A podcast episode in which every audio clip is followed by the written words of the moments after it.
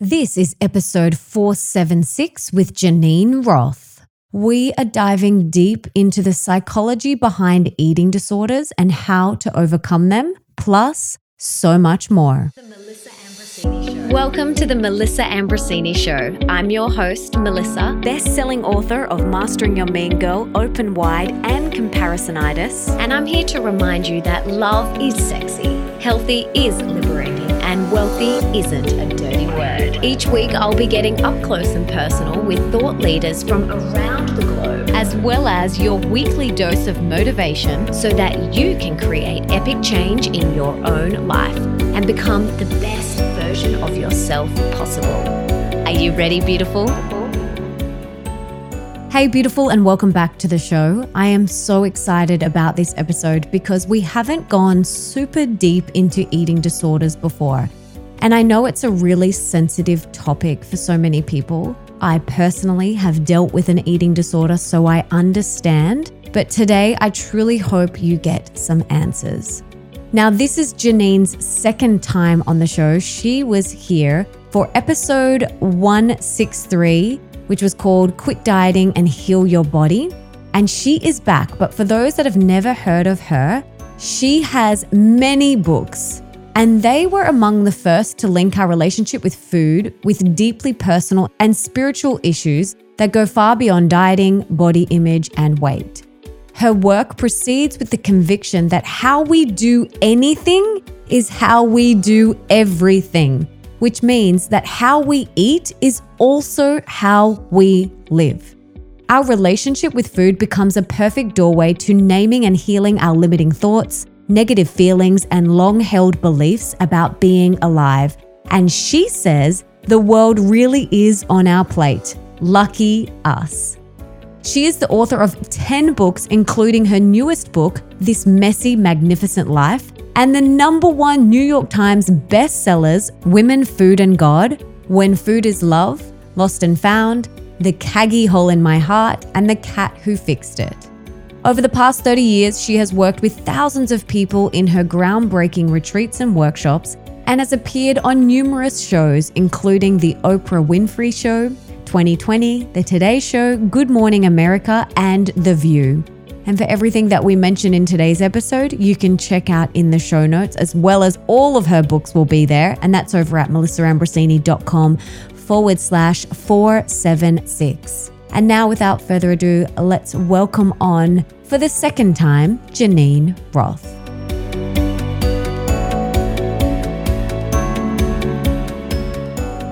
Geneen, welcome back to the show. I'm so excited to have you here. But before we dive in, can you tell us what you had for breakfast this morning? I had for breakfast this morning what I have had for breakfast for quite a long time. I'm a one breakfast person for a couple of years and then I changed breakfasts. I had a matcha latte. And in that matcha latte is matcha, pumpkin seed milk that I make turmeric, some kind of golden milk elixir, cinnamon, cardamom, nutmeg, and some kind of green powder that has all kinds of vegetables and fruits in it, and then a toasted pumpkin seed tortilla. Was that detailed enough, Melissa? That sounds so delicious. I'm coming to your place for breakfast. My husband often says to me, teasing me, So, what are you having for breakfast this morning? And it's the same thing that I had yesterday. So, yes. It makes it easier and it's simple. You don't have to think. You know what you're having. It's easy. Yes, it is. And delicious. Every morning I look forward to it. Oh, that's so good. That sounds amazing. Yeah, I kind of rotate between two different things. So I hear you. Yes, which are what? What do you have? I will either have like a smoothie bowl or oats, oatmeal with wild blueberries and flax and chia and hemp seeds and so much deliciousness. Yum, yum, yum. Well, I'm so excited to have you back on the show. Our first episode we did, which was episode 163, and it was all about quitting dieting and healing your body. And your work and your books have had such a huge impact on me and my journey. So I am so grateful to have you back here. But I really wanted to dive even deeper on the topic of disordered eating because many people really suffer from eating disorders and they vary from anorexia, bulimia, orthorexia. And I know this is a really sensitive topic and I want to be gentle around it, but what are some of the common things that you have seen that are emotionally going on for people when they are experiencing eating disorders or eating issues? Um, you know, I think the most important thing and something that I have really been focusing on recently with people is when you take away their actions, and I know that's a big thing to take away around food because it's quite dramatic what people do or what people can do around food. There are certain beliefs they've got about themselves. Now, we all have beliefs or what I've been calling unavoidable conclusions we've come to about ourselves years and years ago before we were even too young to realize we were coming to them like I am damaged. Something is really wrong with me. I am not lovable. I am not enough. I am broken. There's no way that I can get what I want, need, things like that. Very core level decisions that people make that then ripple out into their relationships with people, into their relationships with food, of course, into work, into their feelings of self worth. But you see it. Let's just say somebody is eating, binging at night, every night. I have some students, a student like that, who binges every night. What's going on? She's fine during the day. And then it gets to night and all the loneliness comes up for her. I feel lonely. I feel unlovable. Nobody wants me. I don't matter. And at that point, if you really believe that and you haven't questioned that, you haven't been with yourself around that, then why not turn to food? If you believe you're damaged and broken and you're unwantable and nobody will ever love you, then food does. Food's right there. Why not? And that's what repeats and does repeat for many people until they actually question what is driving all this food behavior. It's very good, of course, to do what I talk about in my books, which is follow the eating guidelines, eat when you're hungry, eat sitting down, pay attention to the food, eat what your body wants, stop when you've had enough. To do that, and also to look on a deeper level to see. One person wrote me who's in my retreat group. She never realized that she believed that it was up to her to fix everything around her, fix her mother, fix her father, fix the so called brokenness in her family. It was overwhelming. And food was the way that she mediated that. And it's often hard to really stop doing what you're doing with food until you see, touch, question, and are tender with. And this is a really important part the tenderness the understanding how mean most of us are to ourselves most of the time. I call that voice inside our head the inner mean girl because she is really mean. She is the one that's like, you're not good enough. You're not lovable. You're not worthy. Who do you think you are? We all have that voice inside our head, which leads to these disordered eating patterns. So how do we begin to unravel that? Because awareness obviously is the first step. Having the awareness that, oh, I'm binging at night because I feel unlovable or alone. That's, that's great. That's the first step. But then what? Unraveling decades of programming. It's a process. So what's the next step? Well, the first step is always awareness. And you're not unraveling decades, you're only unraveling this moment. You're unraveling what this voice is telling you now. to think that you have to unravel decades, that's overwhelming already. And you might as well turn to food because who can do that? So what, what we're doing is just this much now. Oh, I, I am tired and I will not let myself rest. This happens every day because that voice says, you should be achieving. You should be working harder. You should be sacrificing yourself. You should be performing. That the output that you've put out today is not enough. Just get to work. Bash, whip, bash, whip. So it, because it is for most of us ever present, you don't have to go back decades. You, you hear it now and you just allow that this voice is actually here now and is so mean and turning towards yourself at that point, being on your own side at that point.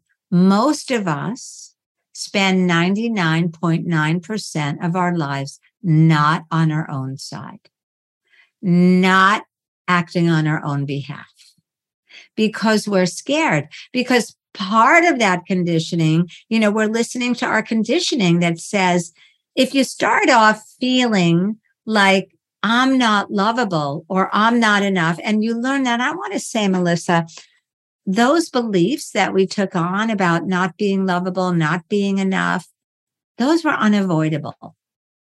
We took them on as kids because we were dependent on our circumstances because being ourselves just wasn't enough. We had parents who themselves had been conditioned, who themselves didn't know how to turn toward themselves, who didn't know how to recognize, cherish, be kind to us for being different, for being quirky, for just being ourselves, basically. And we needed that love. Now, this is not new.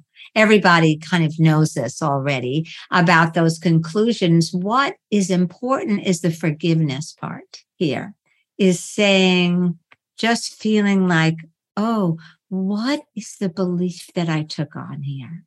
What do I believe? Because, I mean, have you ever seen a baby that wasn't lovable? Have you ever seen a child who didn't matter? That's what we learned. And yet we believe that and we will keep believing that until we deeply question it. It's not about just recognizing that you have an inner mean girl. It's also about understanding that that inner mean girl developed as the other end of the stick to the one who believed she wasn't worth it. And the inner mean girl came in in order for that other belief not to spread out and take hold. I mean, if the inner mean girl kicks you and says, get to work, it's because there's a belief that says, I'm not worthy unless I work. Yeah. And like you said, these are sometimes programmed from a really young age. But it's not the truth. It's a lie. It's really a lie. Right. And I think understanding, first of all, how early we took on these beliefs. And so we have developed habits in order not to feel them, but to counteract them.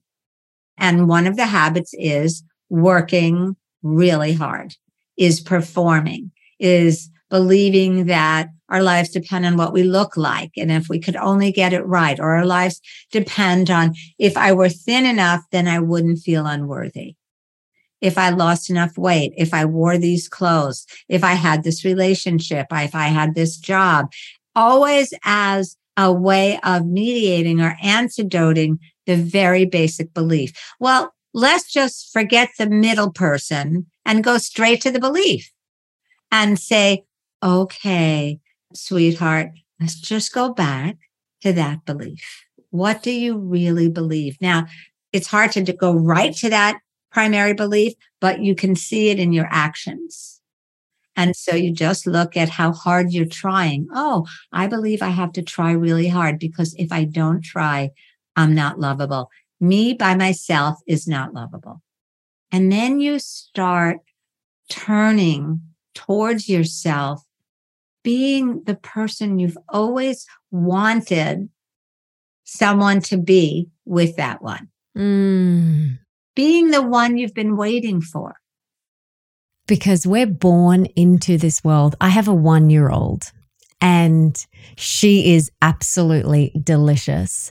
And she and all of us were born into this world as perfect, whole, magical, gorgeous little beings. Absolutely pure magic. And then these things happen to us. And you mentioned before, you know, maybe we picked it up from our parents because they didn't love themselves. So, what is the best way to raise children, to raise girls so that they love themselves, so that they don't have to experience eating disorders or eating issues. What is your advice on that? Well, I think I have a feeling, Melissa, you're doing it. I have a very strong feeling that you're already doing that. The way you described her, she's delicious, she's wonderful, she's lovable. I think we raise them by raising ourselves. Mm, oh, that makes me so, that got me. so it doesn't matter what happened to us growing up, we get to rewrite it. Yes. And having a child, if you're aware and you're paying attention and you, you are committed to doing it differently, is a way to rewrite it, not just with her, but with yourself.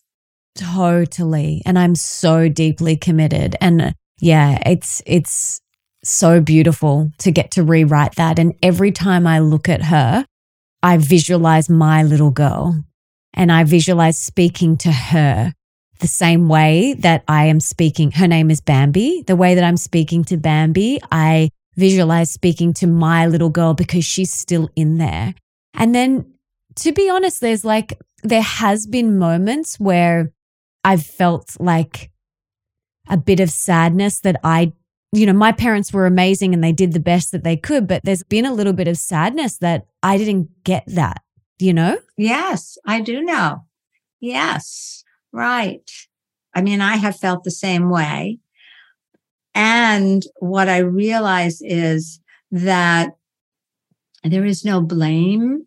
And it took me a while to get there with my own mother because I really see that she did the very best she could under a very limited circumstance. And now it's up to me. Absolutely.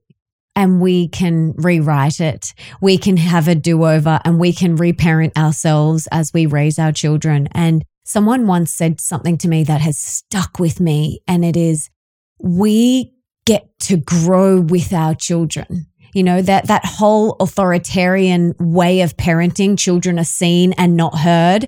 And that whole way is just completely, I, I won't say the word, but it's just not the way that I personally want to parent. And so my way that I want to parent is I want to grow with her. And every time I look at her, I am growing. The way that I speak to her, I am I'm growing within myself and there's parts of me that are healing. And when I feel that pang of sadness of, oh, I didn't get that, it's okay because I can recreate it now. Yes. And you can be the one that you've been waiting for. Mm. That's really beautiful.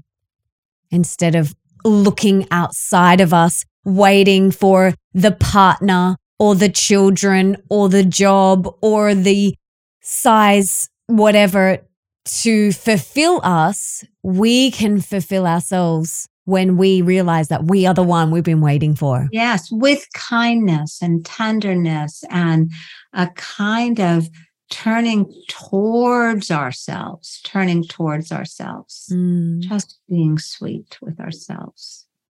Like you would with children. It's been so beautiful to have her because it has softened me so much. It has made me so much softer, more present, more playful, and more kind than I've ever been. And on the flip side, there's also been other things. You know, I've been also really present with her, but then a bit more in my head about things, a lot more thinking as a mama, you know, a bit more future planning and worrying and things like that. So I keep reminding myself to come back to the present moment and to just be here with her. And it's really beautiful. It brings me so much joy. So tell me about there's different degrees of eating issues, right? And there's different labels and things like that. Something that I see in the wellness space is someone who really cares about what they put in their body. And yeah, it's such a big priority for them. It's labeled as orthorexia. Can you talk a little bit about that and kind of unpack that? Because I know a lot of people who are in that boat. Well, I'm always interested in what's going on beneath that. That's where my interest is. I don't have judgment about that. I don't, I don't even particularly like using the word eating disorders myself. I don't like labels very much. But when I see somebody, and I myself have had quite extreme eating patterns, I have manifested in very extreme ways because of being anorexic for a while and then really over my natural weight and then losing a lot of weight and just being on very extreme diets. Like my brother was reminding me yesterday of the months that I was in high school where all I ate was grape nuts every day, dried grape nuts. I mean, no milk, no yogurt, no nothing, just grape nuts for breakfast, lunch, and dinner. I'm not quite sure what got into my head about that, but that was just only one in a line of dozens and dozens of extreme behaviors that I have manifested. And what I'm interested in, which of course I didn't know then and nobody around me knew then, was what's really going on? First of all, what is eating like that, what you're calling orthorexia, just so utterly focused on every bite that goes into my mouth? What do I believe I will get by doing this? What is, what's the benefit of it? And usually what somebody will answer is, well, I will be healthier. I will be happier. I will be thinner. I will be in control. I will mostly the end result of any behavior. All anybody wants is to be happy. That's all anybody wants. Now you have to go through these hoops, of course. Well, I will be healthy. I will be thin. But so what? Then what? Why do you want to do that? Well, because then I, I will relax. I will be at peace. I will love myself. I will accept myself. I will be happy. So, okay. So you will be happy.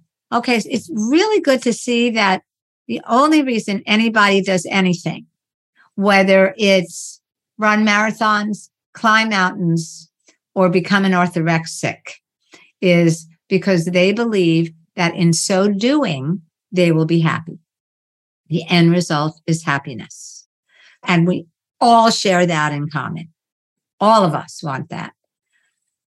Then the next question is okay, I will be happy. Okay, so what's going on now? Where's the unhappiness? What you want to find out then, okay, so you believe you will be happy then because what do you feel now? So if that's the antidote, if that's the decision that you've made about what you need to do in order to be happy, tell me about yourself now. Tell me what's unhappy here. Now, what do you believe is going on in yourself about yourself? What do you believe about yourself that you need to do such extreme behavior in order to be happy? Well, usually what will come up immediately is a lot of fear. I'm scared.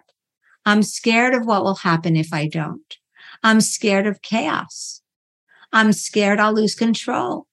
I'm scared I will binge. I'm scared I'll start eating and I'll never stop eating. I'm scared I will get cancer. I mean, just fill in the blank. So you want to always go to the deepest possible place to find out what's going on. Any judgment about what somebody is doing is not helpful at all. It's just, it's like throwing sand in the wheels. Recently, my computer, no, my phone fell into my dog's water bowl and I got it out. And my husband said to me, well, the way to dry it out is to put it in a bowl of rice, uh, dried rice. And so I put it in rice. And this is what happens with eating behaviors. Put it in rice. And then when I took it out of the rice, I saw that a bit of the rice got stuck in the little, in this thing at the bottom. And so then I took a safety pin to try to get the rice out. And I totally broke the entire thing with the safety pin. And that's what happens with with these kinds of things. You think that if I do this, if I control what I eat, if I only eat the healthiest thing, if I grill the waitress at every restaurant I'm in, what kind of oil do you have? No, I don't eat seed oil. I only eat olive oil. I only eat grass fed, grass finished protein. I only eat organically raised greens. I only do. So what will happen if you don't? Tell me, talk to me about what are you frightened of? And then we get down very quickly to fear. I'm scared. Mm. And then we can deal with that. What are people usually scared of? Getting sick? Putting on weight? Like when you dig deep with your clients, what are they usually scared of? Well, putting on weight is really the outside of something. That's not where you stop. That's kind of where you can begin. Okay, I'll, you'll put on weight and then what will happen? And then nobody will love me. Or then I will not fit into any of my clothes. And then what will happen? And then what will happen? And th- you just want to keep finding, and then what? And then what? And then what? And so what, what are people scared of? They're scared of themselves really showing. They're scared of mm. those that one who believes she's unlovable, she's unfixable, she's broken, she's damaged, that she doesn't matter. They're scared of that. On the way to feeling scared of that, they're scared of losing control. They're scared of losing their jobs. They're scared of eating till they gain 100 pounds. They're scared of themselves, basically. Mm, mm, mm, that's so interesting. So interesting. So, what if someone that we love, we can see that they are experiencing eating patterns that aren't serving them. How can we support them? Well, one way you don't support them is by telling them you think you know what they should do. Mm. Because believe me, they already know. I've gone back and forth with this a couple of times because I have a friend who's suffering from and with the way she eats, but I don't say anything because I don't, first of all, I, I know that she knows what I do and she could ask me. And she's not asking me. and I don't give advice to anyone who doesn't ask me. Mm. Period. Because they don't, they don't want it. That includes my husband. Yeah. you know, I try to sort of like direct him a little bit because we're very different with food. And I say, you know, sweetheart, maybe that wouldn't be so that doesn't work at all. Yeah, exactly. You've got to wait for the worthy inquiry. Wait for the worthy inquiry. You got to wait till somebody asks you. Totally. No one wants to be told. And I'm learning this so much with my, I have a 16 year old bonus son, and he doesn't want to be told. I know he doesn't want to be told. I just need to let it go. And no one wants to be told what to do. So, so we're not going to tell them what to do. So what can we do? Just love them. Be there to support them, love them. Love them. And you know, I teach retreats and I've been teaching retreats since 1999. So it's been a while 1999, 2009, 2019, 23 years I've been teaching retreats. Some of my students in the retreats have been coming to, to the retreats 10 years, some longer, a lot of them shorter. And a lot of them say, and they come because of the community and they come because they love being reminded of, of what serves them, what will, what will really serve them. But they've often said to me, you know, I've heard you say that a hundred times. And because really, what's new about what I say? I talk about listening to your body. I talk about being kind to yourself. I talk about looking at your beliefs. I talk about being the one, you know, just really being on your own behalf. But when you're not ready, you're not ready to hear it, period. Mm. And when you are ready, you could be walking down the street and two strangers could be walking the other way. And one of them will say, you know, being on your own side is the only way that leads to change. And you suddenly know, oh my God, that's true. I often will tell my students if you come upon somebody who's hacking away at a big rock, and the second you walk over to them, the rock actually splits and it opens. And you think it took one second, but it took 10 years because you haven't seen what's gone on before. So you don't know how long somebody needs to do what they're doing until they're ready to say, you know what? This is not working. I am suffering here. And most of us have gotten so used to the degree of suffering we're in. I used to say that many people believe that it's better to be in control of the pain they can control than their belief than the pain that they can control. So what another way of saying that is I'd rather be the one causing myself pain by eating all the time than stopping using food and seeing what's going on with my heart. That's an unknown and and I'm vulnerable there. Absolutely. Well, mm, this is really powerful and really big stuff. Is there any last parting words of wisdom or anything else that you want to share before we part ways? What I want to share is nothing is unworkable. Nothing is unworkable.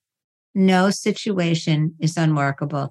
And, you know, there was something I wrote in Women, Food, and God that I have thought about, and I don't really think about what I write very often at all.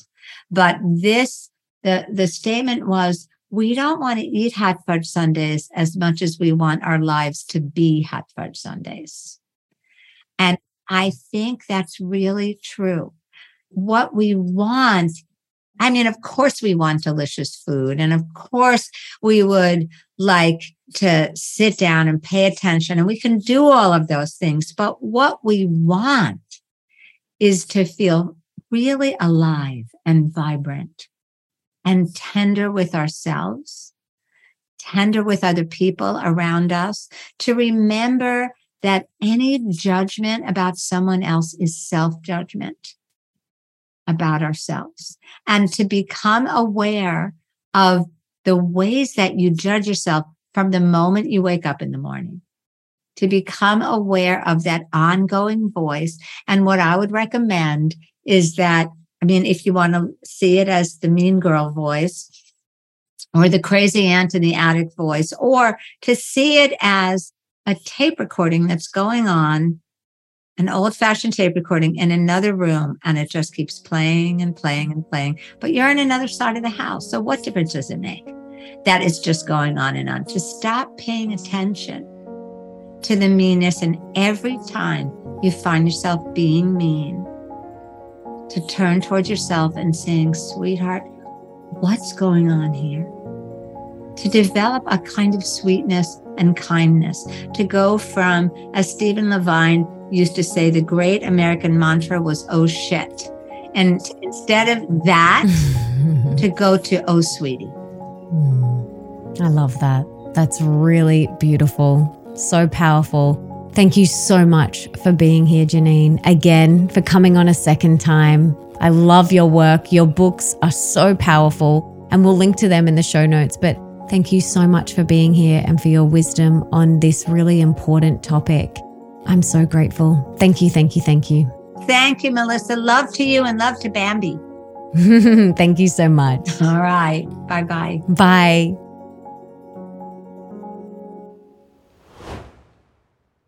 We didn't have as long as we usually have for this episode today, so I hope you still got so much out of it and feel inspired to investigate your relationship with yourself and to look at yourself with love and kindness and speak to yourself with love and kindness. Speak to yourself like you would speak to your three year old or four year old self, because that little girl or little boy is still inside you. I really hope you got a lot out of today's conversation. And if you did, please subscribe to the show and leave me a review on Apple Podcasts because that means that we can inspire and educate even more people together. It also means that all of my episodes will pop up in your feed so that you don't have to go searching for a new episode. And come and tell me on Instagram at Melissa Ambrosini what you got from this episode. I absolutely love hearing from you all and connecting with you. So please come over there and connect with me. Now, before I go, I just wanted to say thank you so much for being here, for wanting to be the best, the healthiest, and the happiest version of yourself, and for showing up today for you. You rock. Now, if there's someone in your life that you can think of that would really benefit from this episode, please share it with them right now. You can take a screenshot, share it on your social media, email it to them, text it to them, do whatever you've got to do to get this in their ears. And until next time, don't forget that love is sexy, healthy is liberating, and wealthy isn't a dirty word.